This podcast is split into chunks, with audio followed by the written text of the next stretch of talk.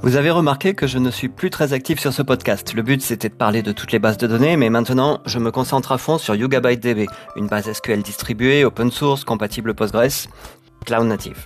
Mais j'en ai parlé récemment sur ElectroMonkeys, alors je vous mets le lien sur l'épisode et je vous conseille vivement de suivre ce podcast avec des interviews super intéressantes. Regardez l'historique aussi.